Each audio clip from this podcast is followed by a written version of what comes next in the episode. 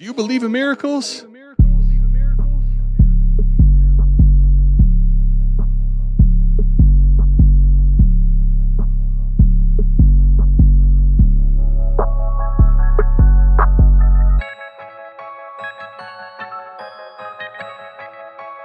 got Fizzle in the house. Fizzle, what's good, man? Fizzle, glad to have you here. Let's go. This the South Harmon Podcast. Glad you here today. Hit that Patreon link if you here to stay. Dynasty best ball, that's my favorite way. 4D Chess Trade Show, let's make a trade today or check the AMA. You know Adam at the ATM. Mike always in the building, he gon' stay with him. They gon' start every show off with their own trade. Fantasy's a big ocean, they made their own wave. Make sure you tap in there Tuesdays and Saturdays. Tuesday night, Saturday morning, ain't no better way. Notification bell when the news break. Go subscribe right now, don't get the news late. Destination Devi, that's the team. Dynasty football, man, that's my favorite thing. I remember Biggie said it was all a dream. Now people watching on their phones and computer screens. Welcome to the team. Let's start the show. Start the show.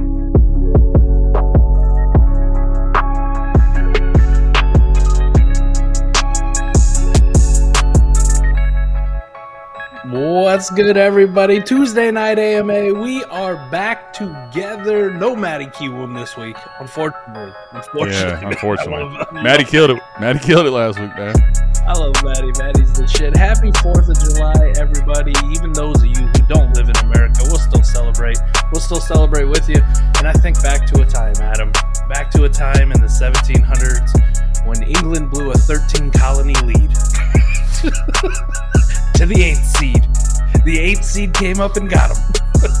Happy Independence Day, everybody. Hope everybody's doing well out there. Adam, you are back. What is up, buddy? How are you? How are you? I am very well, man. I am so happy to be back. Took last week off. It was necessary. Let's say it was necessary. Got a lot of things done around the house. Wife's going back to school. Daughter's getting ready to go to daycare. Trying to get things in order. Baby-proof and all the, you know, checking the, you know, the dotting your T's. Crossing your T's, dotting your I's. Sorry. I'm messing that up, too. Yeah, see? There you go. I need to be back. Real. I need to be back, man. I need to be back. I'm sitting there, like, taking the week off, and I'm trying to, like, watch Mike and Maddie on the live stream for the first 5 minutes. Like, what are you doing? You took the week off so you get stuff done. You get off of the live stream, you know? But it feels good to be back, man. Yeah, it feels good to be back. Got some things done. Actually, speaking of baby-proof in here, I'll give you a little preview. If you like, you know, your ATM to drink, it's a little closer now. The bar is right behind me. So I don't know if that's good or bad. Well, it's not either. It's great. I'm gonna move mine down here. See what my wife says. I bet it's a no. Well, you're lucky. You're a lucky man. She approved of it. There's nowhere else for it to go, you know. I got the casting couch over there for Mike when he comes, and I got the bar here, so we're all set. We're all set for Expo, man. I don't need to leave the basement.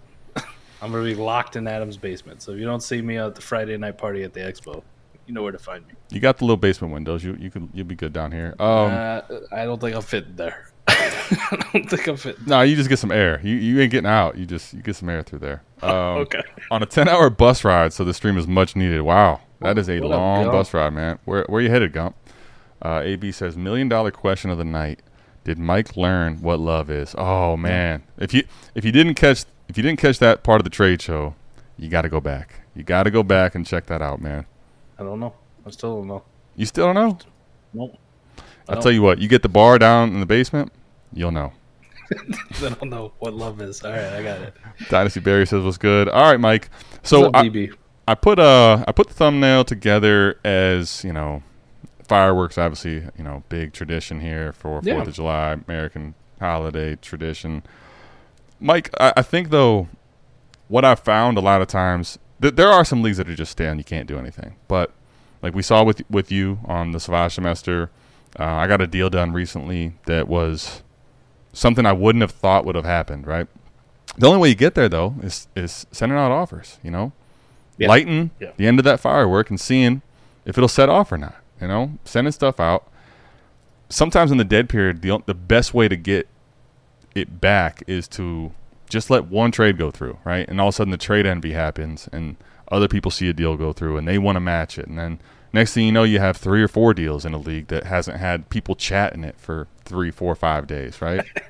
You'll see the on Sleeper, right? The chat bubbles. Yeah, the little Yep. They pop up when somebody's, you know, been in the chat and read it, and you'll go like 4 or 5 days where there's, you know, just waivers, right? And there might only be 2, 3 chat bubbles in there. People aren't paying attention. It seems like every time that trade notification goes through, even if it isn't one of yours, because I probably have offers out to random people, you're like, ooh, a trade has been completed. You click on it and you see somebody else is in there. You're like, damn it, I want to make a trade. I want to trade something. So it is a perfect way to get things popping off. And, hey, you might have to start with the Snakes and Sparklers, right? Big shout out to Joe Dirt, the movie. Joe Dirt. You ain't got any whiz bangs, whisker do's, whisker don'ts. You might just have to start out with Snakes and Sparklers, man. Like, just go small time on the 4th of July. Send out something small, see what happens, and it could get the trade envy going across your league. Yep, absolutely. And the crazy part too is I think a lot of times we get so a lot of people we collab with and talk with, like, we get so deep in the process, and we really talk amongst ourselves in a small community. And now if you're in a league with all those people, that's one thing, but if they're not tuned into a lot of the stuff that we're talking about, some other creators that you probably are tapped into talking about, that we're talking about in Discords, you may not even know what their price is. Like, you may be so far off from what they need on something, and you're like shocked. What? They would do this? Okay, I'll take it. The only way you do it is to get a little, you know, back and forth counter going, all that. But yes, Tunchi, this is a Do You Believe in Miracles shirt. Let me ask you this then too. I mean, we're on the topic of it. You want to kickstart some deals in your league. You want to send some out, get some fireworks going. Adam, this has kind of been a, I don't know. I don't ever really do this, and I know other people who I've heard this shit multiple times. From Patreons, other podcasts, other people in the space, right? And I never send out my best offer first. Like, how are you when you send off your offers? Like, if you're trying to get something going, I mean, I'm not out there just to cut somebody's kneecaps off all the time, but I send something that I figure is pretty close to fair. Obviously, I like the side that I'm getting a little bit more, otherwise I wouldn't be sending the trade. But I'm not like one of those where I'm only sending you 80% of what I would actually send. Like, I'm sending you what I would actually fucking send you, man.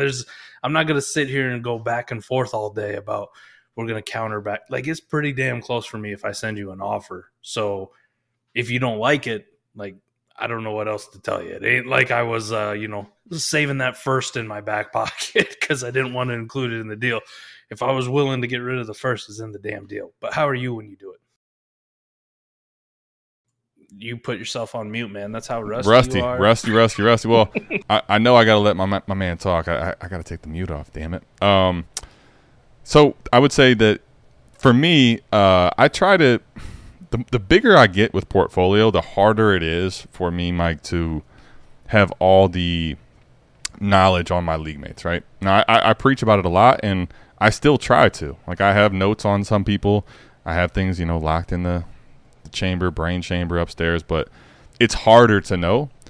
If I know, if you're in 30 leagues, right? Like, I play in the league, Mike's in almost all of them, so I know on one manager basically what I need to do, and that's either come correct or get like bent, get out of here, right? So a lot of times I basically, if I'm sending a deal to Mike, it's going to be basically my 100% offer, or there's so little wiggle room. And Mike's probably going to send me back a counter that's so far from that we have decided that the deal's not going to happen. But, Mike, there are times where I know my league mates, and I'm like, all right, I think this is the type of deal he's wanting, and I'm seeing that he's having or wants to make done. So it's maybe more for me like 80%, and I would go higher on that, but I'm not going to just give him that value, him or her, if I know like the way they play, they may be willing to take this 80%. So it kind of depends on who I'm sending the trade to. But by and large, very rarely, unless I'm making a point to you as a counter back, like I rarely send out a deal that's just egregious anymore. Right? Like, I would say this. For me, most of the time, like if I'm sending you a deal, I kind of have a feeling of what you want. But for me, there's a lot more, especially because you mentioned portfolio and just having so many leagues that I'll hear something or we'll have a discussion or it might be a question on the AMA where I'm like, really? Like people really hate fucking Trey Lance this much? Like they despise Trey Lance this much? Like this is a question, Ryan Tannehill or Trey Lance or Jimmy G or Trey Lance, where it gets my wheels turning. And from a portfolio standpoint, I'll just go right down the list of every single league. And I type in Trey Lance and I'm like, do I got a Tannehill, a Jimmy G, a Sam Howell, like one of these guys in this range that I think this is ludicrous. And I'll just spam offers all over the place and see if any of them get done. Most of the time it's, you know, maybe 5, 10% hit, maybe, but those are the kind of ones I'm sending out. If I'm actually sending like a team building deal, it's like I'm coming correct right off the jump because I'm doing it for a purpose. I'm not just doing it to add some pieces to my portfolio or to do this. I'm doing it because I looked at the league. I may have looked at WoRP. I may have looked at a league simulator, and I'm going, this is the direction I want to go. Maybe I want to unload these assets and try to get some more picks, or maybe I'm going for it, and I want to try to get some more stuff to help build this contender up a little bit more right now that I'm comfortable with. So I'm not going to say it's like 100% because there's always some wiggle room. Like the pieces may get countered or changed out, which are similar for me, but it's pretty damn close, man. I'm not coming and, you know, like withholding one very crucial piece because I'm like, oh, I know the counter's coming. I just send you an offer, and if you don't like it, all right. I don't need I know people you can gather information, right? You can gather information from people when they give you the explanation, but most of the time, it's the same sorry bullshit that I don't have time for, man. You wasted my fucking time by having to read it. Just hit accept or hit decline or send a counter that's reasonable, and we'll just move on with their lives. I don't want to have a dialogue with you for the next 10 minutes about why you don't want to do this trade. That's all those leagues speaking right now, man. Mike's got the that's what happens when you're trying to send out offers in 30, 40 leagues like you're in. You know, right. you don't. That stuff isn't as valuable to you. But I still think it's actually really valuable. And I think sometimes, Mike, you'll be surprised when you send out offers, right? Because for me, I might be sending out an offer, let's say, instead of saying 100, Mike, let's say it's like 80, 90%. Like, obviously, if it's a deal I really want to get done and it helps my roster construction and we're using the WoRP tool and all the things that we're talking about, like, I want to get the deal done, but I'm not going to just – I'd probably add more to it. So I'm not going to say 100, but it's a very strong offer, let's say. Close to my max. So obviously I'll negotiate. But sometimes what'll happen back is the structure of the deal and counters will change, right? And sometimes the structure of it changing basically tells me no. Like, I don't want to deal with you anymore. Right. If this is the direction we're going, I'm good. But sometimes, Mike, you'll be surprised that the structure of the deal may change to something you didn't think that would get to what you're trying to do. For example, maybe they want some of these tight ends that you have. Maybe they would take a Cole Kmet. Maybe they'll take a, you know, rookie tight end, a Chig. They'll take a, you know, Sam Laporta, whoever you want it to be. Maybe that's a piece they'll value. And all of a sudden, you weren't really inquiring or putting that into your offer because you didn't think it got you to the negotiating table of someone way higher. But that sometimes is where it's still valuable for me, is just knowing that type of stuff. Even if a deal doesn't get done, I see, okay, they're willing to take some of these tight ends. So if I get some of these tight ends and I have too many of them, this is a team I can go maybe pawn them off at. Like stuff like that I can find, you know? One more thing before we get to the Super Chat, we'll move on and start getting questions, is, Adam, this is kind of like tongue-in-cheek too, but is there anything more infuriating in trade negotiations than, like, you didn't even put the player on the block. You just get a random DM like, what do you want for this player? And now you got to remember what fucking league you're in this with this guy or girl or whoever the hell it is. Like, what? I don't even know what league I'm in with you. Mm-hmm. Or what league are you talking about? They're like, what do you want for this player? I don't know, man. You're the one who came to me. Why don't you kick? Why do I got to do the fucking work for a player that you want to trade? Because they know that we have a process and they're tapped in, so I think they're probably afraid to send stuff sometimes. Oh, I've gotten plenty of that too. I'm guessing, by the way. You guys let me know in the comments if I'm way wrong, Adam, on that. Let's just say you and I have done a lot of deals back and forth together, and it's tough negotiation sometimes with us, but never once have I ever sent you a fucking DM being like, hey, what do you want for Tua? Like, I'm not going to make you do the work. Adam, what I'm going to do is I'm going to send you an offer that I think maybe you want for Tua. Right? We'll see. And if you don't want it in this league, that's fine. I'll find another one. Maybe you do. But I'm never going to ask somebody like, hey, what do you want for this guy? Like, no, just send the offer. The worst they're going to do is say no. It's kind of like applying for a job. Like, they don't throw you in jail if they decide not to hire you. Okay, they just tell you no. Like, no, yeah, you're not a good fit. We're good. We're going with somebody else. Yeah, I mean, I never understood that one. I don't mind it, man. To me, I think one of the edges I have in playing, and I could be wrong on this, but I think one of the edges I have on playing is figuring out people. And I think people skills are big in trading and understanding the way they get stuff done. I'll be honest, I'd rather you just come hit me with a deal, and then I see a DM that has a deal as opposed to what do you want for this guy? I don't even know what league we're talking about here, right? Like, I gotta ask a question to even answer the question. That's what's difficult about it, right? Now we're talking 30 minutes before I even know what we're talking about, right? But, like, that's okay. I'll play the game. It's just, you know, knowing that that's their tactic. They don't want to – they're probably not someone that's sending a bunch of offers in mass quantity, right? So you got to kind of play the finesse game with a person like that versus, hey, boom, offer. You willing to take it? They're going to think about it, send you a DM back. Like, you kind of get to know different people you play with that way. Again, it's harder to keep it compartmentalized and noted when you're playing with, you know, hundreds of people. But it's still, for me, an edge I think I can play up. So I don't mind it. It's just right. I now know that this isn't going to be the old, you know, back and forth counter until we get a deal done type stuff. Fly Me Watt said in chat, Bess is getting the screenshot of the trade they're thinking of. Yeah, oh my gosh, man. I will say, you know what? I'm going to, AB, we'll get to your super chat, by the way. But, yeah, we got to – I'll put it up later. But that one to me, like, and I'll see that in in our Discord or in other Discords. It's like, why are we screenshotting the proposal? Who cares? Just send it. Just send it. That's the whole thumbnail. Start a trade proposal. Send the damn thing. Don't send a screenshot of, would you take this? And then we can negotiate down if you tell me yes. Like, no. Right. Come on, man. Come on. AB says, any thoughts on integrating Spike Week Consistency Weeks into the WoRP tool? He also said later he messed up the super chat with no message, but just wanted to say the website is dope and the content growth in the last year is crazy. Love watching the shows.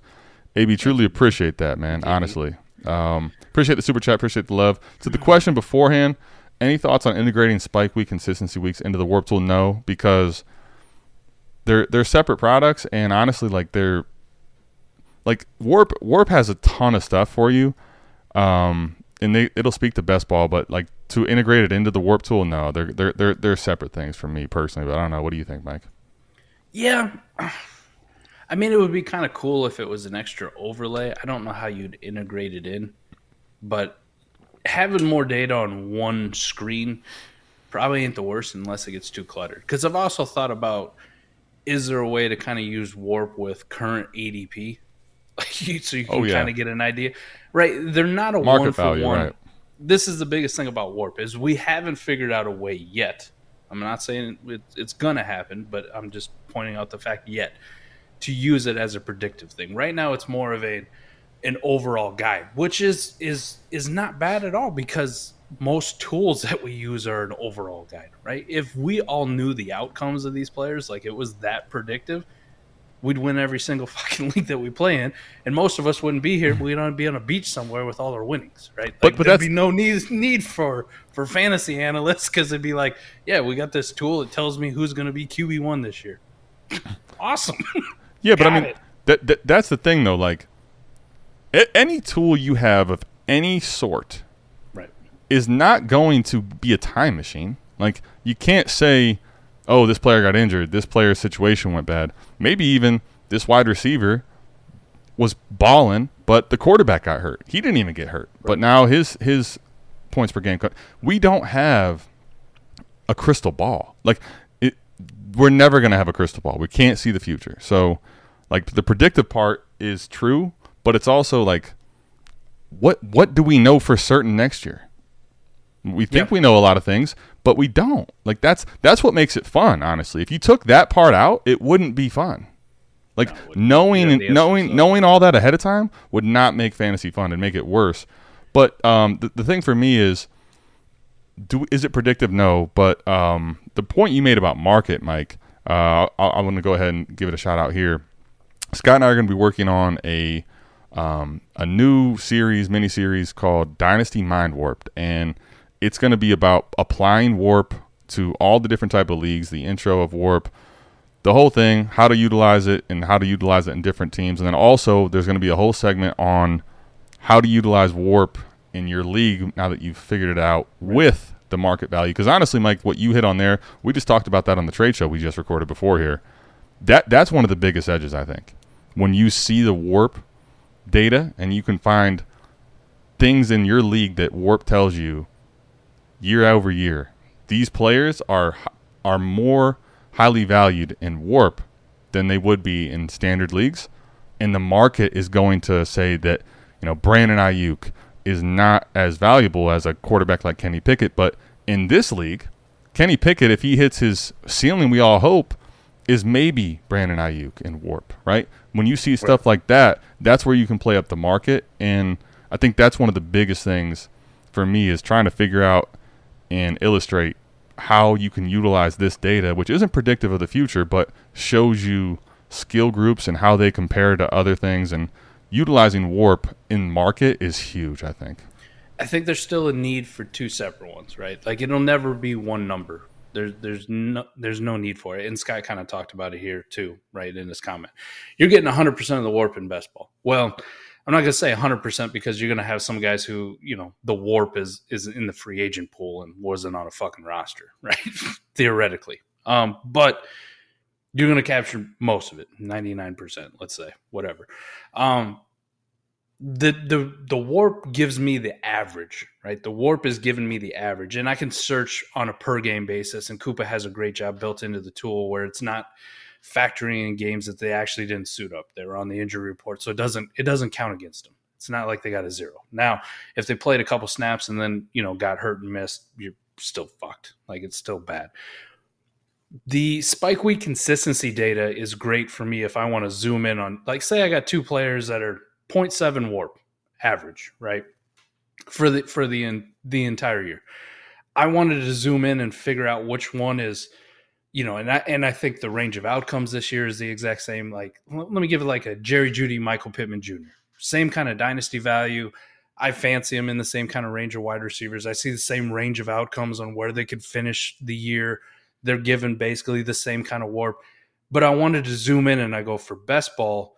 Which one of these guys is doing it on a more consistent basis and is more consistently going to make my lineup? That is usually the guy I'm going to go to. Like, the WoRP will tell me that, yes, they're very similar, but I can look at it and go, well, Michael Pittman Jr., this is just an example. These aren't the actual numbers, but Michael Pittman Jr. is only up there in WoRP because he had 3 weeks where he was a top 5 wide receiver, and the rest of the year he didn't do shit.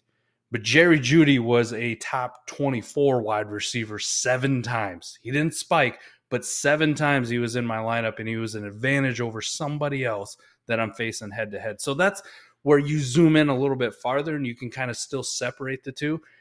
That's why I think I still like both tools as like they're each individual. Now, I wouldn't be opposed to having something where I could like hover over, see the ADP, see the WoRP, and see the Spike Week and consistency data, and then I'm able to process it all in one page and I don't have to have 6 tabs open, you know, to go back and forth between stuff.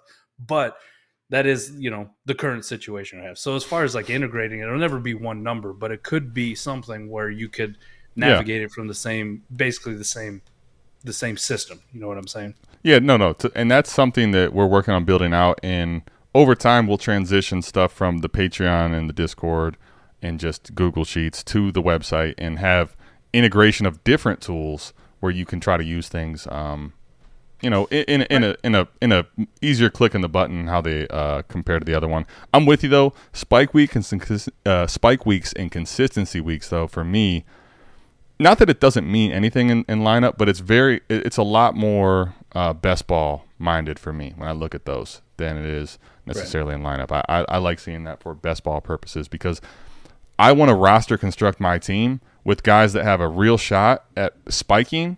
And then also backfill with guys that are consistent, right? I like to have a combination of the two there. WoRP doesn't necessarily change that for me, how I want to roster the Spike Weeks and consistent guys for best ball teams. So, I appreciate that. And by the way, T. Sandiford 08 picked up the Warp tool on South Harmon. Very nice tool. Appreciate it, man. Yeah, MFL. MFL just came out. We got to give Koopa a shout out too. By the way, MFL is now available for all of you guys that play in these crazy, ridiculous leagues that have outrageous scoring that you don't mind seeing the bad, terrible, screenshots of trades for. We have it now. We have it, and you can plug it in, see all the leagues on MFL. So big shout out to Koopa for that, man. Right. This is going to be the interesting thing when you and Scott do this Warp series, right? There is so much to talk about. So much. That's why it's like a mini series. It's nuts, man. It's nuts. A mini novel or whatever you want. It's basically a book on tape, we'll call it, right? Like, book on tape. On back in the day. I mean, thing is, like, there's some leagues, Mike, and MFL has the ability to really customize scoring a lot. That's one of the things MFL does have way over Sleeper. I'll just tell you, Mike, there are some MFL scoring settings that I've seen that the Warp shows, and you're like, what in the world am I looking at? Now, most people probably aren't playing a lot of leagues like that, but, there's going to be some of those wacky scoring and really unconventional scoring, and Warp kind of shows that, and then how do you really look at that, and what do you do with it? Yeah, I saw a question in there, too, like, could you use Warp for redraft leagues? Absolutely. 1,000%. That's probably mostly what you're going to look at it for. If you think about Dynasty with Warp, all right, like Kyle Pitts is a good example. I'm kind of just slotting Kyle Pitts into the fact that I hope he's like a top 6, top 7 tight end like this year. Like, I hope that's the outcome. In a redraft, I don't have as much interest in him because I look at it and I go, if that's the range of outcomes, he just kind of falls into the range where I don't give a shit. But in Dynasty, I give a shit a lot. In Dynasty, because he carries that market value, not because of production, but because of youth. So you factor in all the youth into Dynasty. Warp is a little bit less. I will say I use more Warp for trying to build contenders, which is the redraft mindset in Dynasty, than I do anything else. I'm not really looking at it for long-term Dynasty production outside of the fact of the separation of skills, like skill players. If I'm not competing, I don't care how good the Warp is for running backs. Like, I'm not taking them because people don't like running backs. Right. Like, that's not how if that isn't my goal to compete in 2023 in a startup, I'm not going to take running backs, even though they may be very high on Warp.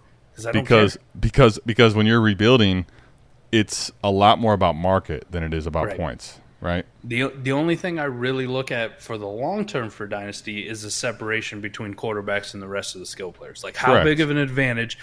Like, startup is going to be probably the cheapest time I'm ever going to be able to get 2 elite quarterbacks. How big of the advantage is it worth it for me to mortgage a lot to go get these guys? And it may not even be for competing. It may be just for long-term success because I know I'm going to get kicked in the teeth when I come asking for one later when I'm ready to compete. So might as well get it out of the way now. But, yeah, redraft, the underdog leagues. I talked about it with Ike and Gene on their podcast when we did the NFC East, like threw in some Warp numbers on some of the players we were talking about.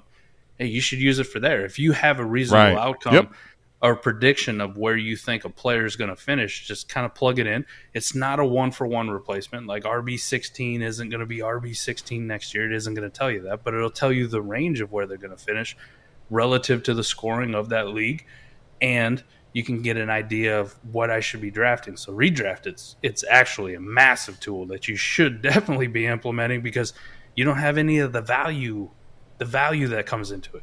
No one gives a shit about value in redraft, right? You're just trying to get the best team on the field. You only care about value during your actual draft probably, and you're trying to get the best value on your team. But after that, it all goes out the window. You draft someone in the first round and they get hurt, they go to the waiver wire and nobody else wants them in redraft. That's the way it works. They're out for the season. No one cares. It's done. Right? Like nobody cares. That's the whole point. That's where Warp really actually. I think it really can be awesome for Dynasty. I think Dynasty we're gonna see how much this tool can change the way we do things. But in redraft, if there's the only thing in some of those redraft leagues that are very vanilla is the Warp makes a lot of sense. Like. If you're playing in like a lineup start 9 and we're only keeping – there's only a bench of 15, like that's where, we all know that. Like the Warp isn't that different across a standard league like that. But if you're playing in any type of different scoring setting, different lineup, different starters, even in redraft, it's a huge advantage because you'll see in different leagues, you may have biases that are not what WoRP is showing you to do. So 1,000% it can be used for redraft. Yep. All right. So let's get into some, we got a bunch of questions, man. They're coming in hot and heavy. 14 team, Superflex start 11, Mike. So any suggestions on how to approach running back? 3 running backs and 3 receivers with 2 flex. It's a best ball league. Ooh, this is our question, man. I prioritize quarterback and elite and 3 starters in the startup plus pits, but I'm lacking running back heavily. Okay. So Texan Wolverine, I'll say this first and foremost, you don't have to have them July 4th, but you do September want to get at least enough bodies so that you're not accumulating a lot of zeros there. Like that's one of the easiest ways, I think, in best ball to be SOL early is if you don't have enough running back shots, because in flex especially that can help out. You may be out. You could actually have a pretty decent roster build, but if you have if you're saying you're lacking running backs heavily, you don't have any, you may be in trouble before you get the chance to go find the cheap ones. Right. It's one of those things, like, shout out to WoRP. This is somewhere you can plug it in and you can see how big of an advantage it is to have the wide receivers or the running backs. While people may hate running backs, you come to find out, and I've found out in quite a few of these startups that I've done, some of these leagues I'm looking at, damn, like the WoRP on these running backs, even though they're dead, everybody hates them. They're a massive advantage over having some of these wide receivers. And then I think about the best ball leagues and how we talked about where there's so few running backs that I trust to be on my roster in a best ball league, because most of the spike weeks, the consistency weeks, most of the WoRP is coming from the same group of guys over and over and over again, the ones that you can count on week in and week out. Yep. And I look at the wide receivers and the pool is so massive where I go, yeah, I'll find a Russell Gage. I'll find a, KJ Osborne, who's going to give me weeks. I'll find a DJ Chark, like those kind of guys. I can plug multiple guys on my roster who are still going to keep me above water compared to else. It's hard, but like Adam, like you said, you don't need to worry about it so much in July, but you do need to have in mindset, how am I acquiring these, especially if your goal is to compete. Right. Your goal is to compete this year. Yep. You're going to need the running backs. You're not going to get by with Naheem Hines and Brian Robinson and like Ty Chandler's and what Scott talked about when we did the roster construction series on best ball, right? Any RB on 53 not apply to best ball leagues. Like, need not to apply. Those are zeros. Like, Scott just did a fantastic pod where he ran through all the running backs of interest. Over 120, man. And I'm telling you, with a guy that me who plays in a majority of best ball leagues now, like, I paid attention for my lineup leagues, but in the back of my mind, I'm going like, yeah, that fucking never roster that guy in a best ball league. Well, no, never. But the one thing that I was thinking along is each team realistic scenarios early for workload, because right. what I also am trying to do, Mike, is if I do have these guys and there's actual somewhat of a market for them, that's someone I want to trade away in best ball, because there may not be a real workload for 10 weeks. And then what? Right. You got a zero. I don't want to roster too many of the zeros. So Texan Wolverine, to this point, right, you're asking suggestions how to approach it. And I think the roster construction series Mike alluded to is a great thing to go back and listen to if you haven't already. Mike, Scott, and I were on for the whole thing. It was one of my favorite series to record, frankly. But when you get to 14-team, right? So what does that do? It stretches the player pool further, which means there's less of each position. So when you think about it, right, Mike, like we set the what did we set it for the roster construction? It was like right around 40 or something, right? Yeah, give or take like 40, 42 if I remember right. It's right around there where it's like after those running backs, I don't really give a shit about a lot of them. Right? So like you're talking about if you don't have many, it's spread across, and if everyone thinks they're going to contend, it's going to be harder to pluck like running backs away. So there's a couple ways you can approach this, but the point I wanted to make is that there's only so many without injuries, which you don't want to roster people too many people on best ball rosters and benches that are waiting for injury, because you don't want to have guys that are just going out there and giving you nothing week in and week out and waiting for an opportunity. You can have some of them, but you don't want to have more. Like if we have a let's say a 35 bench, you don't want to have more than like 5 or 6 of those as opportune waiting people, because you're going to just be completely eroding opportunity for people to go into your lineup, right? So my point is with this, if we have 40-something running backs, you're going to have a hard time just going out and buying them in the market because they're spread across 14 teams. Now, what I will say is, so you got these quarterbacks. So you got an elite one and three starters, and you have Pitts. I don't know. You haven't mentioned anything about your wide receiver room. One of the easiest things I think to do right now in market is if you have some pretty damn good market-valued wide receivers, you can trade those away and get back either a down-tier receiver and pick up running back talent in the way back, or you can just trade that position away to someone that does have running back depth. It may not feel the sexiest, but in best ball, you can replace the receiver position so much easier, right? Like, you can patch together guys like, you know, Greg Dortch, Rondale Moore, you know, DPJ, Cortland Sutton. You can patch those types together cheap at the bottom of your bench that have you multiple chances to come in and out of your week consistency-wise. So I think realistically, you got to try to figure out a way to trade away some of the quarterbacks, trade away some wide receivers, and package back depth on your side at running back. We definitely don't have to go for like the superstar running backs either. Like, there's a lot of running backs that fall in the range that I care about, especially for best ball, that you can get and they don't cost a ton, right? Like, the prices aren't going to be that crazy, right? Like Miles Sanders, a David Montgomery. I talk shit about Khalil Herbert. Zach's going to love the fact that I'll put him on this list, right? Like Khalil Herbert, Jamal Williams, Zeke, Leonard Fournette, like these kind of guys, Aaron Jones, Joe Mixon. These are turds that people don't really like. Proud owner of Khalil Herbert in the Heroes versus Villains for $21, 2.1% of budget, you know. Antonio Gibson, who I'll still defend to this day. Like, this is the range of running backs where you can go out and you can try to buy these guys, get them thrown in onto deals.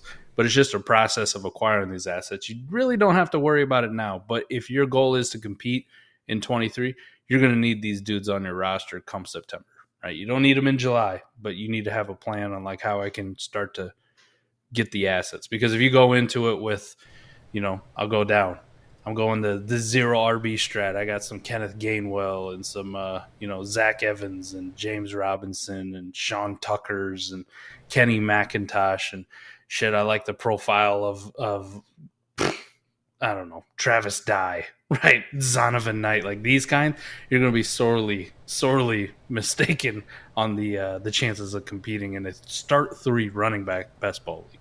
Lineup, you can get by with those guys. You can build a super competitor and just buy spot starts here and there as you need for third round picks and cheap fill-ins because you know they're going to play. Not in best ball, though. People are going to kick you right in the teeth. Yeah, you don't like the you know, the Jordan Mason types in best ball, man? Nah, hard pass, man. No, thank you. Zero. Unless I got like 35 to 40 roster spots, right? You know, I got 10, 15 spots where I can just churn and burn. I don't really care. Even then, waiver wire sucks. Yeah, and even then, you're going to have to start the year off with a bunch of 5, 10 spots that are right, hoping and praying. But every week, there will be people that come available to the waiver wire that you probably don't care about in lineup that you will in best ball, and you want to be able to get rid of those guys for them. And most of those are going to be wide receivers. Most of them are. You think about the 14-team Royal Rumble League that we're in, Adam, like the waiver wires on there suck. They're absolutely disgusting and horrible. But and we only had 25 roster spots per person. I know. And I rostered a lot of shitty running backs. Not that I want to. It's just you look at the waiver wire where we are right now in July versus September. I'm going to drop most of these dudes for the random wide receiver who's going to be the wide receiver 3 on the team for that week, because that guy can catch one long touchdown pass and all of a sudden he's making a lineup. So, big difference. I don't do it for the 4th-string running back who probably won't even be active on game day. Yep. All right, Mike. So, is there any particular way you approach trading up for a player in a draft? Any productive way to approach, et cetera? Well, Jacob, I think the biggest and easiest one that we talk about a lot. Now, make sure you check WoRP before you do it, because there are some times where I see a super chat we'll get to that maybe you don't necessarily want to trade up for some player if it costs too much. But typically in most leagues, if you can secure 2 of the top 12 quarterbacks, it's going to be worth it in a startup because, like, you're going to end up, unless you just trade away the farm, like completely overpay, it's worth it, and you can find a way to get it back at skill players. So if I'm trading up for a high-end quarterback, Mike's talked about this quite a bit when he finishes the startup series that yes. you know, we started a while ago. You know, I'm on the clock now, like I have to. Right? Yeah, I mean we're getting out. It's almost startup season will be over. You know, but you know, if you can, Mike, go ahead. I'll let you talk about like your in the startup series what you talked about trading up. If you can get rid of 2 and 3 every time, you'll do that, right?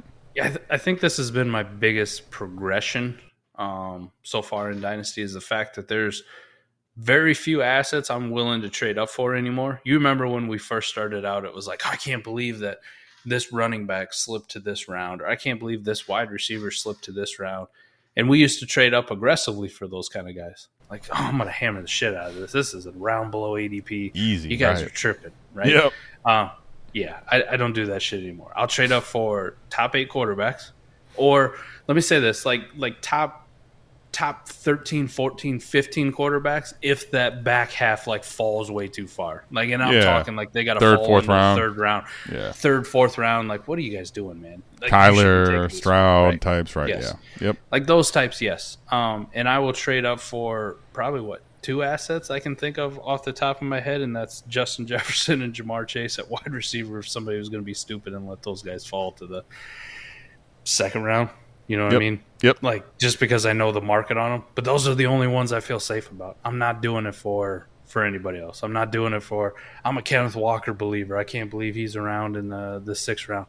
If he's around in the 6th round, obviously the rest of my league doesn't fucking value him. He's a running back. He's a dangerous asset. I'm not doing it. I'm not doing it for that wide receiver 2 or that wide receiver 3 that I love anymore, because most times you get bit in the ass. And this is what – Scott has talked about a lot with leverage trades. It's something you've kind of embraced it. Like, if I'm trading up, I don't have the leverage. The guy trading down is the one who's getting the leverage. He's making the bet on whatever the hell he gets from me. Say I'm trading up in the 4th round, and I got to send my 5th rounder, and I got to send, I don't know, a 24-second, right? Let's not even get crazy. I got to send a 24-second as a grease piece because I think I know better than you. I'm making the bet on one player. He's making the bet on a similar player who has the same range of outcomes as that guy, plus he gets a free 2nd-round pick, right? He only has to hit on one of those things to be right. I got to hit. I get one shot. He gets 2. So I'm not really into it anymore.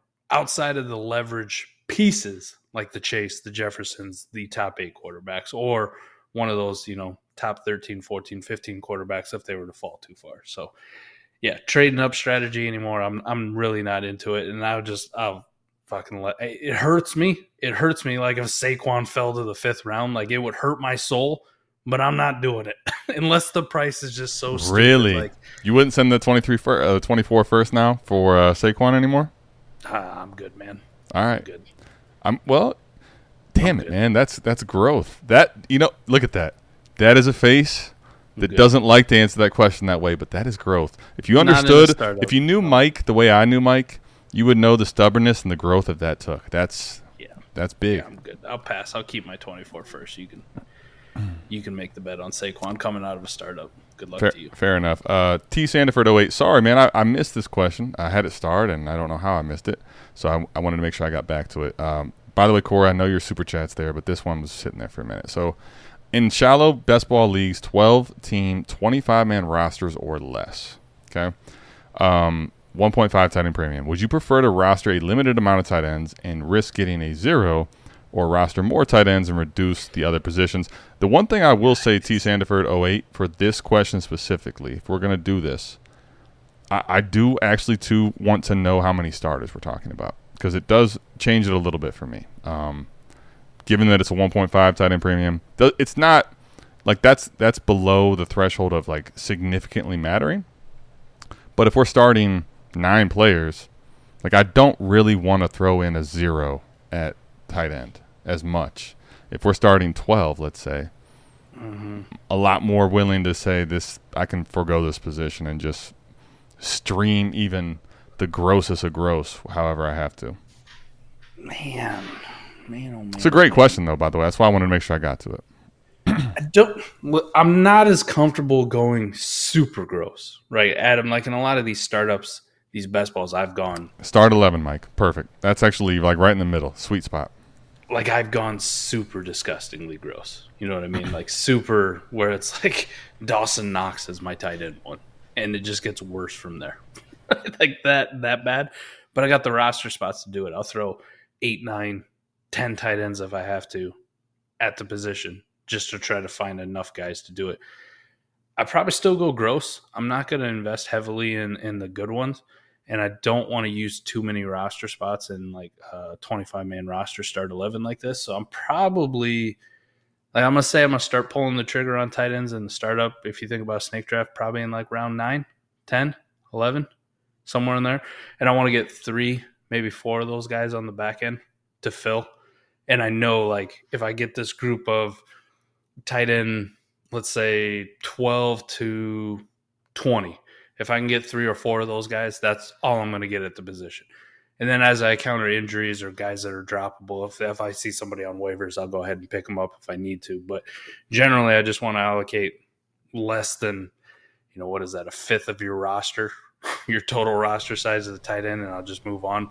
But they don't have to be super elite guys. Like I'm just trying to get some guys that I know are going to have. Like if I look at that range of guys for last year for spike weeks and consistency weeks, I mean, you're probably looking at guys who got like 3, 4, 5, 3, 3, 3, 3, 3. Like, and I'm just trying to string together some ones. I'm going to have some weeks where I don't have anybody who's above average or gave me a spike week, but I'm not going to have flat out zeros because not a lot of guys here are, you know, like tight end 50 on the week or tight end 48 on the week, right? They're all in the 19, 18, 17 range. Not enough to matter, but not enough where I got to spend a shit ton of roster spots and put my efforts elsewhere. Yeah, so I think T. Sanford, I think he put somewhere in there that the roster construction says like right around 4. And I think I wanted to talk about this spot. And the reason that the roster construction says that, basically, the warp and for the other players and probably receiver is going to end up being like flat, if that makes sense. Like it's going to be to the point where the reason that it's telling you to roster 4 is because you're going to have a better chance of having the tight end spot go higher. But then on top of that, like there's some of those times, Mike, where even in 1.5, it seems gross, but you're going to end up in best ball flexing a Gerald Everett or something, right?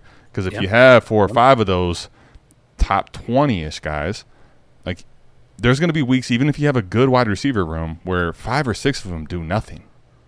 And that's where I think the tight end room in best ball, just throwing a bunch of shit at the wall, you know, South Harmon, like, that's right. That is very actually. It makes a lot more sense in best ball, and I think in lineup and best ball, it's very different at the tight end position. So if you talked about this in lineup, right, you'd rather almost just have one of the top 5 guys, and then if they get hurt or something happens, you just you plug in a, you know, zero warp or a low end warp guy in, and just know that you have a hole there, and the rest of your team's really good versus having 4 or 5 people to pick from every week in lineup, it would make no sense. So it's very different in best ball and lineup in the format of this for tight end, in my opinion. So just looking at like some game logs on 1.5 tight end, like tight end premium like this, like and what some guys were scored, like 15, 14, 7, 19, 4, 19, 11, 9, 19. You know, like Jamar Chase in a PPR league is scoring 20 points per game. Like, you can't tell me that if a tight end in a 1.5 scores 19 points, that ain't making your lineup in a plus advantage. Like, that's a spike week. That's a guy who, hey, ta-da, made your lineup. And some of these, like, 14s, 13s, like, double digits, like, those are going to make your flex spots occasionally, right? And it's a little bit easier than 1.5. It ain't the end-all, be-all, but I think 3 to 4 of those guys. I'll probably go with 4 and get a little bit crustier. But, you know, 3 ain't bad either. But the main thing to think about, too, is an approach to the tight end position in best ball. So last year, right, and Mike, I'll let you, because you put the sheet together, the actual parameters. So what is a spike week and what is a consistency for a tight end? Right. Like for the tight ends, just because of the position, it's so flat from, you know, after the elite group of tight ends, usually at scoring, it's just so gross. This is something I'm going to have to sit down and look at again, but originally when we put this together, like, you want a spike week at the tight end position, you got to be top three. Or top better. Three, right? Yeah. Okay, yeah. That's what I thought it was, top three. And then what was the average? Was it 12? What was it? Eight, okay. Oh, that's right, 3 and 8. Okay. And so, like, to give context to this question, Corey, I know you super chatted, but I want to get to this because I think this is one of the keys in best ball. If you think about this and you look at the spike and consistency chart, okay, so what you're looking at, there were 30, count them, 30 tight ends that had a spike week last year. That's a shit ton. That's crazy, man. That because it's top three for the week. Right. Like 30 different tight ends were top three. Mo Alley Cox, Trey McBride, Jelani Woods, Cade Otton, Greg Dulcich, Chig, Gesicki, Jordan Atkins. I mean, Mike, you're talking about if they're a body out there, because of how the tight end position works, if they're just going to get a touchdown and happen to get 4 catches and 40 yards, there's a chance that could be a top 3 week. Right? And fucking Josh Oliver's got a spike week. Like Josh Oliver, man. Come on. And what you will see, though, when you look at the back end of it, right, there's only so many that have consistency weeks, right? Yes. The difference, when you look at the spike weeks, right, which is like 30, when you look at the consistency weeks, there's like 40, which means there's only so many bodies. So the point is what I'm making here, it's a long-winded way of saying, you're not going to typically find in a dynasty best ball league on waivers, even in 25-man rosters, oh, this is a guy that's going to, you know, he's getting 60, 70% of snaps, and he's going to have real chance to make your lineups in on the waiver wire. What you will find on the waiver wire are some people that can make your lineups at other skill spots. You had one guy last year, right, from a spike week consistency week standpoint, who was in the territory where you found him on the waiver wires and was a plus for you. That was Jawan Johnson. Jawan Johnson, man. Well, Jawan Johnson was also 2 spikes and 5 consistent. So there you go. The gem. There was the gem. There you had it. That was it. That was the only one you had. Everybody else drafted on a roster, not waiver wire fodder. So a little bit tougher. Man, talking all this work gets me kind of fired up. I love it. Corey, we'll finally get to it. Happy 4th, boys. Little late, but I hope everyone's is here pouring up. You already know we're pouring up. Of course, since you're late, pouring up's a lot easier now. The bar's right there. He played 18 at noon. You don't know how jealous I am to hear that. I played once this year because one of my coworkers retired, and he's been drinking ever since. So cheers to that, buddy. Appreciate you hopping in. Solid 90 on a par 73. Not terrible, not great. Nice. That's nice. That's par for the shithead way, right? I don't know what I'd shoot. 160. How many? The question is, how many do we count? I think is the answer to the question. How many mulligans do I get? How many beers would I drink? That's probably the better. You heard about have you heard the Chulligan? Oh, well, let's go. I'm good. I'll chug it. So the Chulligan is like, all right, you hit a bad tee shot. This is some new thing I saw out there. You hit a bad tee shot, and it's like, all right, you got to chug a beer, and then you get a mulligan. I love it. I'm in. I like it. I'll probably shoot. I'll shoot really well. Then. There you go. Don't tell anyone, but going to have to use WoRP tool for SFB 13. Scott Connor won't stop talking about the tool, trades and 5, DD, et cetera, et cetera. Looking forward to checking out the tool this week. You should do it. I think. Listen, yeah.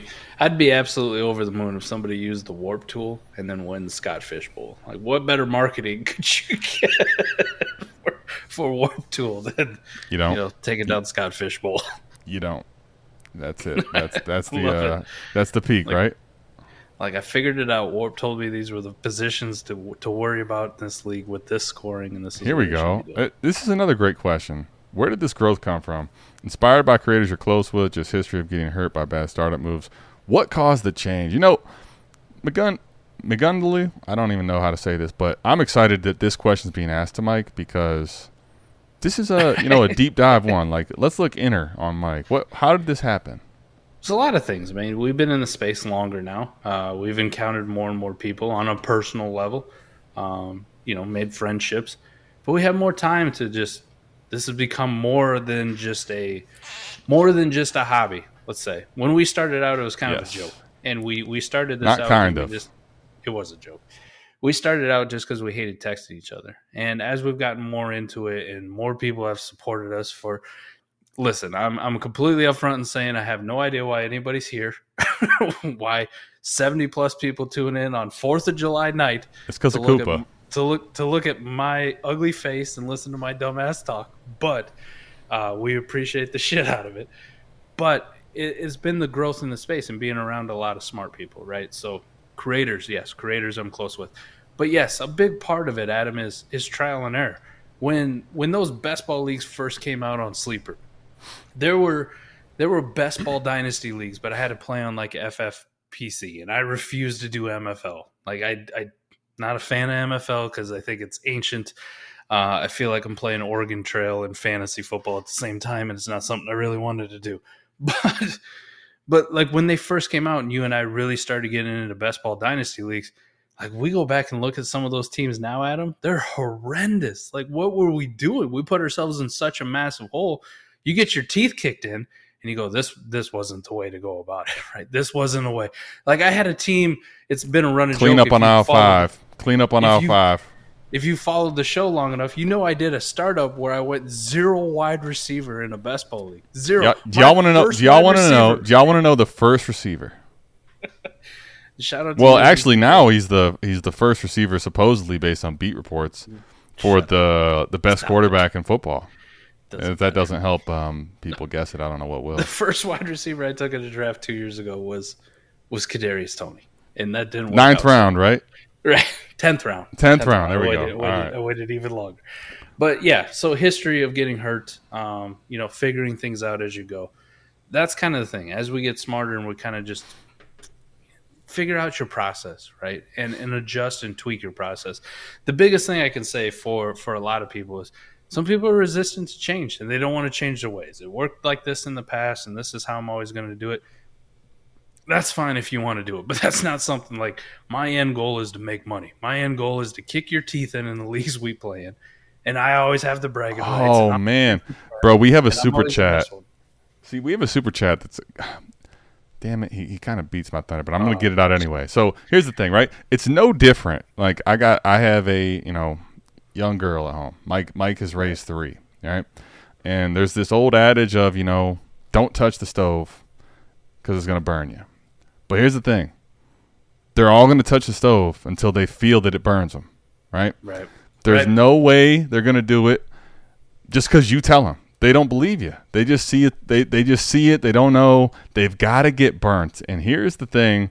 That was what I wanted to say, and Scott came in with the super chat, and Trey Lance is the player who still makes Mike revert back to his childlike state. Damn it, man. He's still willing to go back to the stove for Trey Lance. I love it. I will say I'm still sick about the fact that I was busy. I was literally tied up in meetings. I work in sales, and sometimes you just get brought into meetings, like, unbeknownst. You're just in a meeting, and next thing you know, you're in there for 3 hours. And I look, and Trey Lance actually went for $4, and I was like, I know he's probably an asset that people are very not in on, but I was very furious. Like 0.4% of budget, I couldn't. It's still the most upset I've been on any single player in this whole thing. Listen, by the way, it was not to mention it was a patron of ours, Indy's Finest. So make it worse. I will still fight people on this. I will. So you want to go back to, all right, let's hear it. Let's put the fingers on the stove. What do we got? But we had Ray on. Like, I agree with what Ray is saying.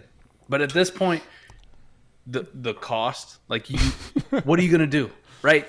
Like, you want me to go, like, yeah, I'll sell Trey Lance for a third. I'm just going to get out now. I'll sell him for a second. I'm going to sell him for fucking Jimmy G, who is horrible, who's a terrible quarterback. Like, you want me to do that now?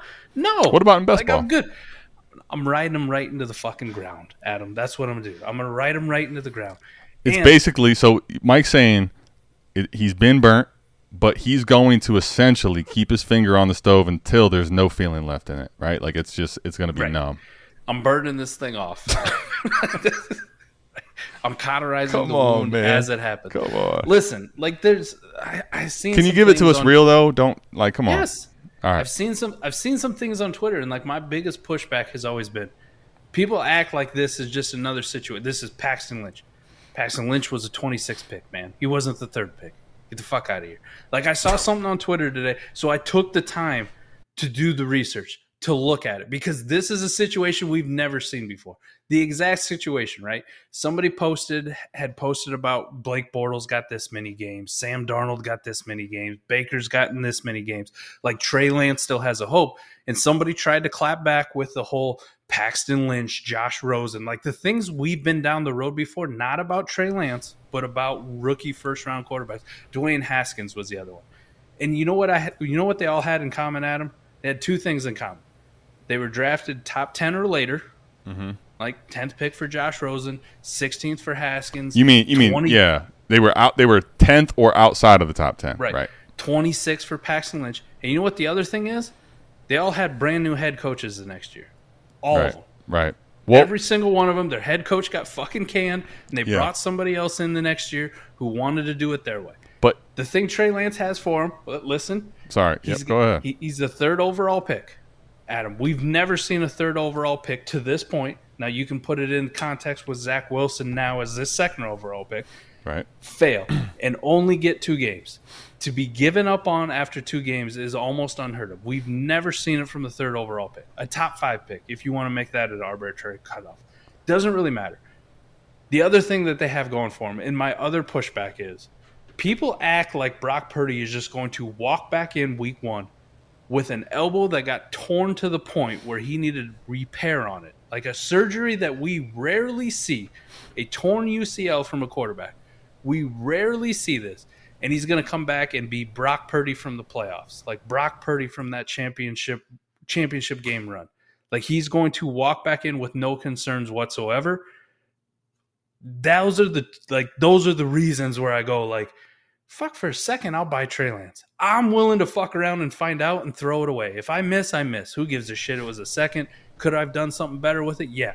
But I got enough sitting in front of me going, it's a worthwhile bet for me. And it's one I'm going to continue to make. Can I give you and everyone listening, because, you know, Mike's more biased or whatever. He wants Trey Lance. He's gonna childly fight it till.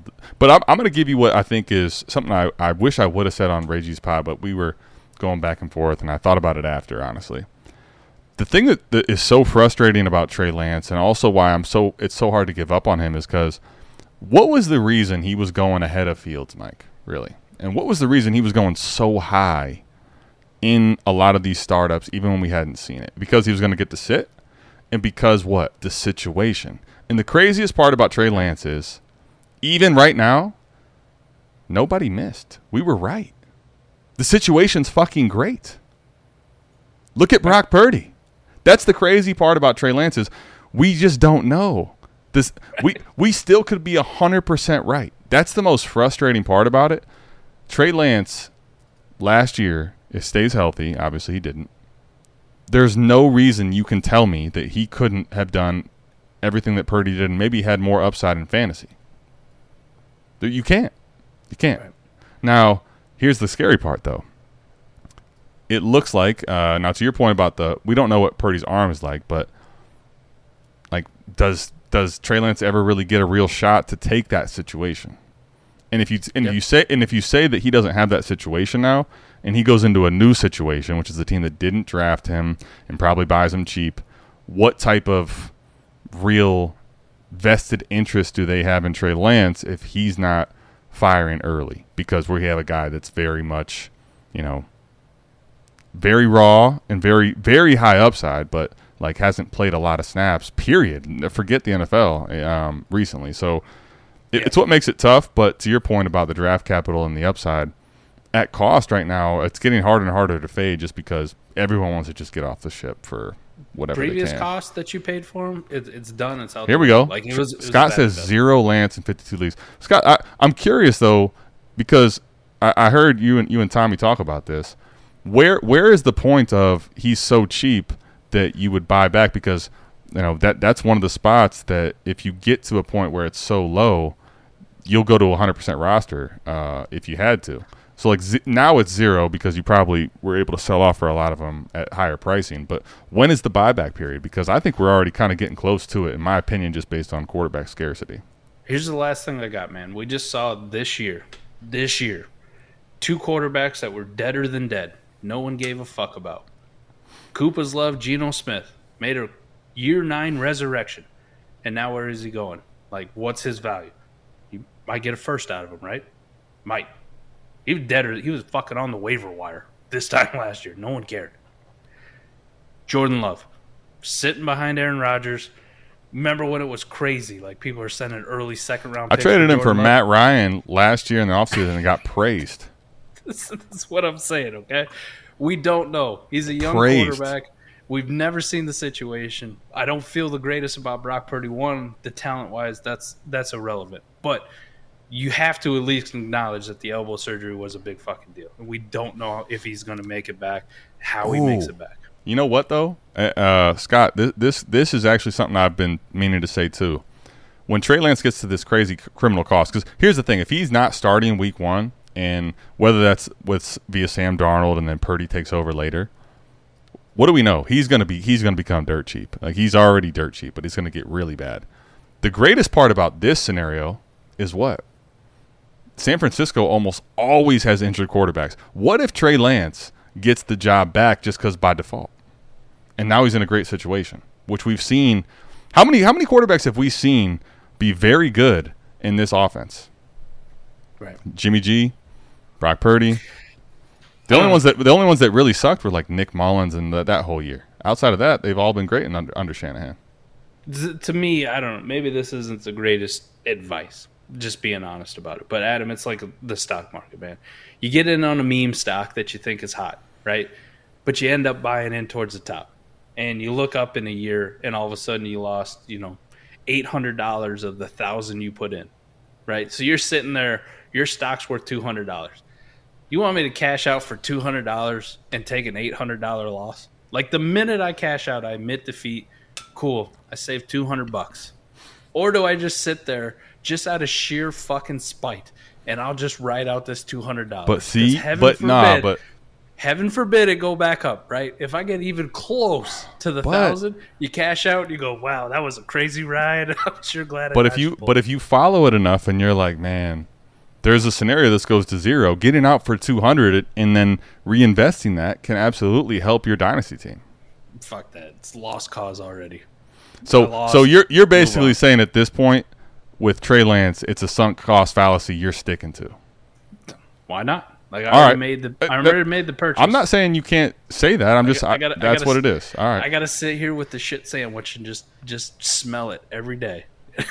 What else am I gonna do? I'll go buy some more shit sandwiches. South Harmon. I guess my point, Scott, would be that you can buy him for free in this scenario before you have to pay anything. When he gets dirt cheap. If he's not starting or playing by the first month of the season, he's going to be. People are panic selling. They're already panic selling. Imagine what they're going to be selling for in October. Mike's going to have 100% Trey Lance rostership. Just watch. He's going to say, you know what? Now not only am I not selling at $200, when I see it at $5, I'm willing to do it because it's just I can't miss. I'm going to have 100% rostership. I don't know how we did a whole pod with Ray, and this turned into a 20-30 minute thing on Trey Lance. I guess really because it's the dead period, there's not much else that's as interesting as him. So here we find ourselves again. Yeah. Mike, this is interesting though. You're basically like, listen, running back, I learned my lesson. All this, Trey Lance, yeah. I'm not leaving. I'm not fucking leaving. You have to show me an example where it's failed, I could show you a billion examples of the running back I learned my lesson. Oh, where I got bit, where you got kicked in the teeth, right? We've been kicked in the teeth over the last couple of years. McCaffrey will move back under center before Trey does. That's wild. Jesus. Oh my God. I think we could leave that there. You're an asshole. I'm glad you're back, though. No, but I mean, the crazy part though is that, it feels like people forget that Christian McCaffrey had a bunch of injuries, doesn't it? Yeah. I mean, a different situation than the quarterback. All right. Any other questions besides Trey Lance? Because I think at this point now, that's all we've talked about it for so long. There's nothing to pivot to. Everyone's putting comments that are strictly Trey Lance. That's right. Your boy getting up at 4 a.m. to go to work. So. Oh, Mike, you trying to dip? All right. I was gonna ask a couple things real quick. Yeah. Are there any players right now for you that two different ways? One, you know someone wants to contend, right? And so you're willing to try to buy some of the, you know, young players off of them, or players that maybe don't fit the true contender build, or vice versa, someone that's rebuilding. Are there targets? Are there players for you right now that you think are like acquirable? Obviously, we already talked. You're probably buying Lance, but other people that you think are targets or, you know, reasonable buys right now before it gets to the point of, you know, redraft season and everyone's kind of zoned in on the same players. Yeah, you're kind of coming to the end of those times, right? We're like getting depending on your league, you could be looking at, you know, 2 weeks, you could be looking at a month, but before you know it, the redraft's going to be in full go and you're going to have the buy window completely shut. Generally, I would say I'm pretty set where I just, you know, I'll explore deals, but I'm not really popping off too many in lineup leagues. I will say in best ball, especially, like I'm, you know, if I can get something stupid cheap, like something dumb, like people hate Mike Evans to the point where, like, hey, give me a third for Mike Evans. Yeah, of course I'll do that. Give me a third for Tyler Lockett or Brandon Cooks. Like, yeah, I'm going to go out and try to buy those kind of guys in best ball. Lineup, it's a little bit more sketchy because you're carrying all the risk the minute you start pushing some of these assets in. And I still would like to, you know, make it through a preseason without a J.K. Dobbins, you know, torn ACL, a Travis Etienne, broken foot. Right. And those are like, we're on the higher end of assets. But even some of these other guys, right? Tyler Lockett has an injury in training camp that's, you know, a pulled hamstring going to keep him out 6-7 weeks. It's like, fuck, I just burned that pick on, you know, that third could have been so many other things. Like I could have bought so much else. So generally I don't want to push liquidity or what I've built right now in. It's still July, but I will explore it if it's stupid cheap. If it's stupid cheap and you know, it's a worthwhile risk, whether you like Trey Lance or not. If you're telling me it's a second or I got to send you Jimmy Garoppolo for Trey Lance, or you want Brock Purdy straight up for Trey Lance, by all means here, you take them. Like, I'll go down with the ship. But for the other skill players, not a whole lot. Some of those contending pieces, like up-tier guys, though, the Devontae Adams, the Stephon Diggs, the Tyreek Hills, those guys that we're pretty damn certain are still going to be really good this year. Those are the guys that I'm looking at. What's your take on the whole Tyreek Hill situation? I don't care. It's cool. It's off season. I'm just making sure. We got nothing else. I'm just making sure because we have a lot of stuff to talk about Trey Lance, but you know what I mean. No, but Tyreek Hill the news cycle sucks. I was already buying before that, and I've leaned into buying more. If there's any person that was any type of fear, 1,000%. Yes. Those are the type of things that I will buy on every single time. Like I'll tell you another one to the same degree, Mike. And I'm starting to get to the point where, like, I'm wondering, are we even going to see anything happen? And that's Alvin Kamara. Yeah, you could be. No, I mean, he still could get a suspension, but, like, we're getting to the point where his court date's at the end of the month, though. I know, but, like, is there a chance that he ends up playing more games than we think? That's my question at this point. There's always been a chance. People act like that's my point. But people have been basically selling more and more like he's definitely going to have a certain amount of games suspended when we don't know anything yet. Correct.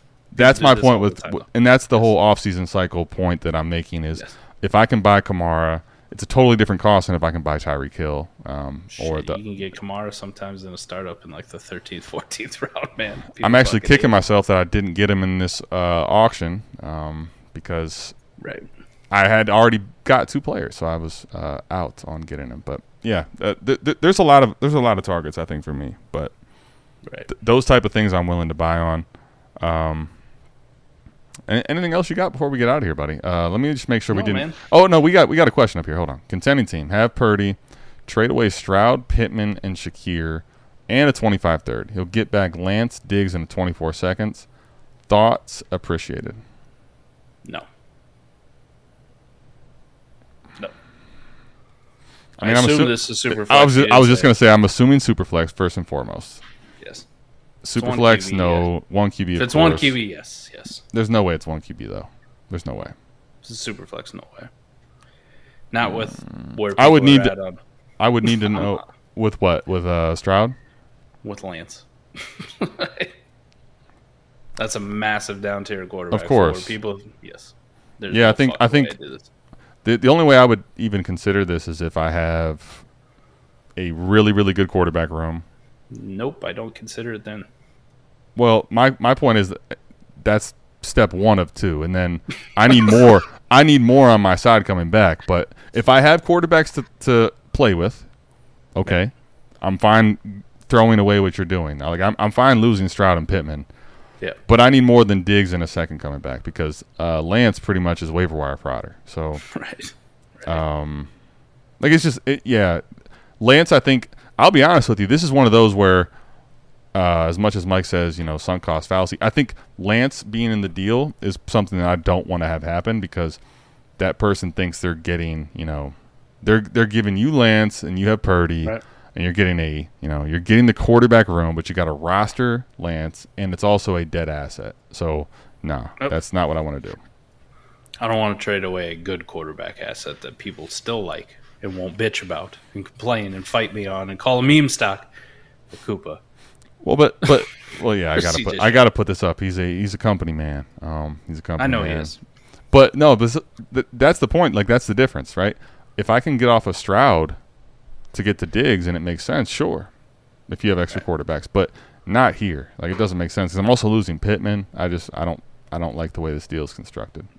Nope. I'd be in if you had excess quarterbacks you can afford to lose Stroud, and you can rework the deal. I'd probably just drop Lance out of it completely, and I need something better coming back than the second on the Diggs side. Period. Yep. And then you're good. All right, Mike, last question, and we'll get out of here. Don't make me answer the fucking 8-team question. Oh, come on. Damn it. Come on. God damn it. That's supposed to be how we get out. Show. That's supposed to be how we get out of here. We make Mike go the whole Trey Lance route, and then we go 8-team. I refuse. I appreciate you tapping it, but I'm not answering a fucking Come on, Mike. Question. Listen, you guys just listen, bro. Listen, I take a week off, and you can't even answer an 8-team question in my first appearance back. I answered like 9 of them last week, all right? I wanted to bang my head against the wall. I have no words that he – hold on. McGungle, I'm sorry, man, but Mike is – he's – He took the mouse away. He told me I couldn't put it up anymore. He refused. Throw it in. I appreciate you tapping in, but Mike has put his foot down. All right, Rice Cake Randy. Last question of the day, and then we're getting out of here. So 12-team Superflex took over an orphan to rebuild, and my quarterback won a CJ Stroud. No problem with that. I have 4 2024 firsts. I'm guessing that's a typo, and seconds. Tanking for Caleb Williams. Still don't see the question, but here it is. Sorry, 2-part question. Cool. Can Stroud be in an eventual top 12 quarterback in Superflex format, or should I try to push my rebuild out further by moving him? Yes. I move. Yeah. Yes. Yes. Yes. If you get a good deal, man. Like, what would it take for you? 2 more firsts? Give me 2 firsts for CJ Stroud. Is yours? See ya. Man, you know what, Mike? This is gonna be a teaser because a full week off. I can't tell you what it does for your brain as far as like not being able to talk things out and just just storing stuff and thinking about things. We're doing for 4D, Mike. It doesn't have to be this week, but I really want it to be soon because it's almost like in Step Brothers when they have to go to the real world. What do I do if there's inclement weather? Right, like it's the quarterback horde. What do I do next? And the same question I think kind of applies here, but if think about it this way. If you had a quarterback horde and you're trading away all these quarterbacks, and basically most people don't want to lose right away. And I'm fine doing that because most people don't want to do it. So I'll sink in 2 years of dues to load up my team, and maybe I don't win the next 2 years, but I'm willing to do it. If I start trading away my quarterbacks for picks, what's the best way to keep leaning into this, right? And the reason I say that is because you got to go back to the first question. You have 4 of the 24 firsts. So I'm not just moving Stroud to move him, right? It's not even about could he become a top 12 quarterback in the future. I don't need to go out that far. I'm working in right now. Like right now, he fits my build. He's young. He's got draft capital. They have forced him to be the only quarterback asset they have. They traded away their future, right? He's a safe asset to have, right? Correct. Exactly. Well said. Safe asset. So now what do you have? Someone needs a quarterback, and you're already seeing all these teams trade you first, accumulate more first. So if I can get myself to 624 first or 524 and a 25 first, okay, we can play this game. And it's not even about CJ Stroud anymore. It's about the process of accumulating the picks so that you can eventually find one of these teams. Because if you have five, what's going to happen? Because you have your own. It's so unlikely that all of those teams are going to be. Don't waste the whole fucking podcast right now, okay? Right, we're trying to get out of here. Fair enough. You're going on this fucking tirade like he just asked you about Trey Lance. Damn it! I didn't get a chance to talk. Mike doesn't want me to talk. He wants to talk about Trey Lance. His fingers are burnt. He wants to get out of here. We're out of here. Yes, Randy. I think he has to piss. I think he has to piss. That's normally what happens. He's very upset. It's an 18 question. I got buried on Lance. Hold on. It's okay. McGongle, man, listen. You'll get used to it. All right. If you keep coming back, this is what happens. You know, Mike gets stubborn. He gets deliberate. He tells you how it is, and. Listen, 8 teams in this space. You might find some other spaces. They don't fly here, buddy. I tried, but it was all for play. Mike had no part of it. But listen, man, we appreciate every single one of you guys tapping in. Yes. I was ready to talk to you guys for a while, but Mike has had enough.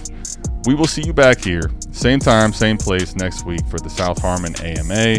We are out of this thing. Peace. Love y'all. Peace.